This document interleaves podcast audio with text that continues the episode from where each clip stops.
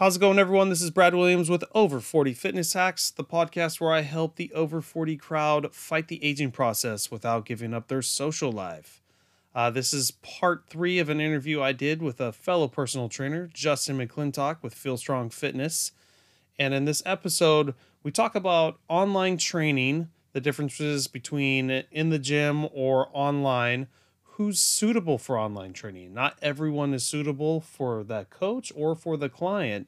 We talk about the motivation, commitment, even the client being coachable. So we, we talk about how a lot of our clients would probably be better off with someone else, or someone else's clients might be better off with us. And we explain how to, how to solve that right at the get-go. So if you're interested, stick around. Well, Justin, uh, tell me about uh, your online training program, and also like who who would be who would be a good fit for uh, online training clients. We were talking before the the show that not everyone would be suited for this, maybe for some of the reasons we just talked about with accountability and such.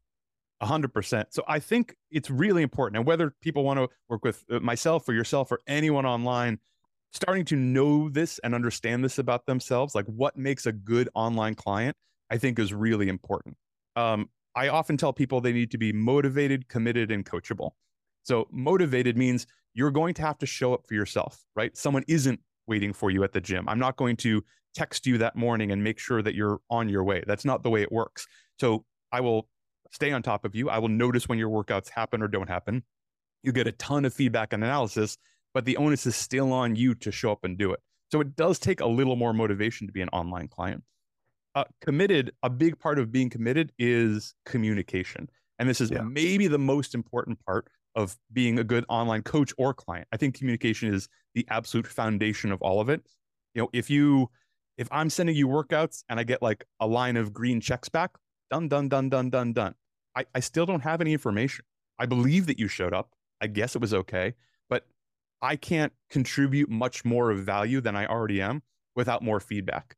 And for you to take two or three minutes and tell me how your squatting went, and tell me how the cardio went, and tell me how the, the mobility work that we were doing went and felt, and what was good and what was bad, and what weights you used and what was awkward, and how this made you feel great. And this made you feel, you know, despondent that you used to be stronger. You're not now. The good and the bad, I can use all of that to adjust and change and really bring that program up to meet you where you are. Yeah. But that takes a bunch of commitment, and it's not easy. You know, I might ask for a video of you squatting in a gym with a bunch of other people. And I know that that isn't always the most comfortable thing.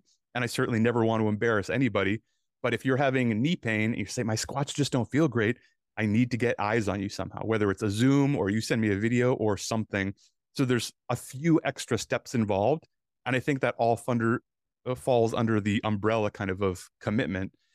And then coachable is taking that feedback, is the other side, like receiving that communication. In, which maybe is including like, you know, you, you aren't allowed to put more than one hundred pounds on the bar for your bench press for the next two weeks. And I know you're very strong and I know you can move it, but the way you're moving it is imperfect. And I think contributing to some pain and issues that we're having. So we're going to deliberately limit what you're doing. And it might be a little unsexy and it might not be the most fun thing. And it almost definitely isn't going to look good on Instagram, but it is going to be effective and get you where you want to go. And taking that in and being trusting and willing to take that information and still put all of the effort you have available to you is, I think those three things make a really good client. And people, if you can be kind of self-reflexive and know that you are terrible at feedback and you're never going to fill out the form and tell someone how it went, you might not be a good fit for online coaching. Yeah.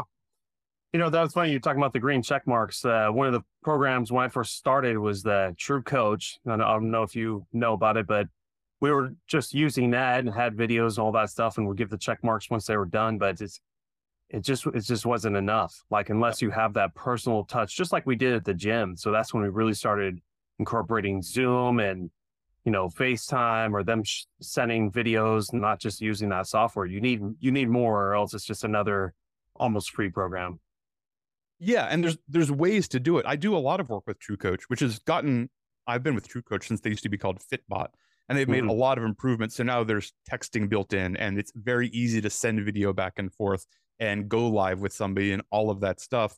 But if for some reason that isn't working, then I think then it falls to the coach, if you believe this client is still a good fit, to find the way to communicate to that person. And that does happen every once in a while. Like the app just isn't doing it, whether they're, you know, I've had people who aren't comfortable taking their phone out in the gym for a number of reasons, or aren't great with the technology, or just find it annoying. Like, what's another way that we can get in there and get some feedback and get some information so we can keep being useful and providing ideally an enormous amount of value?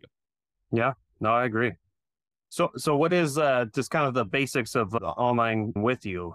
Imagine Zoom intake forms and, and whatnot and assessment. Can you go a little just briefly into that? one hundred percent. So at some point uh, to get into Feel Strong, we will have a Zoom conference. You will fill out an intake form and you will do a movement assessment. Those three things can happen in almost any order. Uh, I try and recognize that people like to communicate in different ways. Not everyone wants to. I spend a lot of time on Zoom. Not everyone wants to come on here and talk to me right away.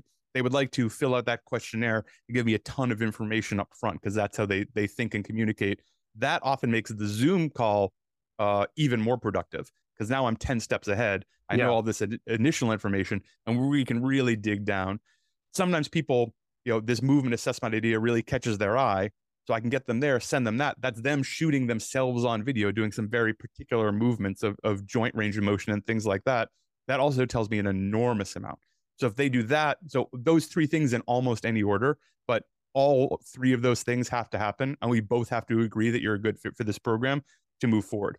If you are, then it's it, everything is custom built from the ground up. There's no, there's no templates. There's no real... Uh, you know, I'm not reshaping one program for fifteen people. There's, as I said before, there isn't Justin's magic lower back program. Yeah. So it's designed around your schedule, your logistics, your exercise, equipment availability, and especially your goals. Like, it's really important that we're moving in that direction. And when you can meet people like that, uh, the success is much higher rather than trying to cram someone into a box where they don't really belong. Uh, often I find I'm no one's first stop. Everyone who comes to me has had usually a significant training history and tried a few other programs. Mm-hmm. Uh, we are often people's last stop, but that's because we we try and meet them exactly where they are and not kind of cram them in a box where they don't fit. Awesome. Love it. Well, Justin, uh, how does my audience get a hold of you if they're interested at all? And as well as your podcast, Feel Strong Fitness Podcast, uh, you know, obviously I just said the podcast, but what about all your uh, other social handles or website? What's the best way to get a hold of you? one hundred percent. Feel Strong Fitness Podcast, everywhere your podcasts are sold. We are most active on Instagram at Feel Strong Fit. Uh, it's Feel Strong Fit on most of the socials, but Instagram is where we spend maybe an embarrassing amount of time. The website is feel strong dot m e. If you want more information, pricing, you want to fill out an intake form, all of that stuff is on the website. Awesome. And as always, my audience knows I'll put all that in the podcast description so they don't have to sit there and write it down while they're in the car. It'll I appreciate all be click, click, clickable links. But uh, Justin, uh, thank you so much for being on the show, and I uh, hope we'll get you back on here one day. I look forward to it. Thanks for having me.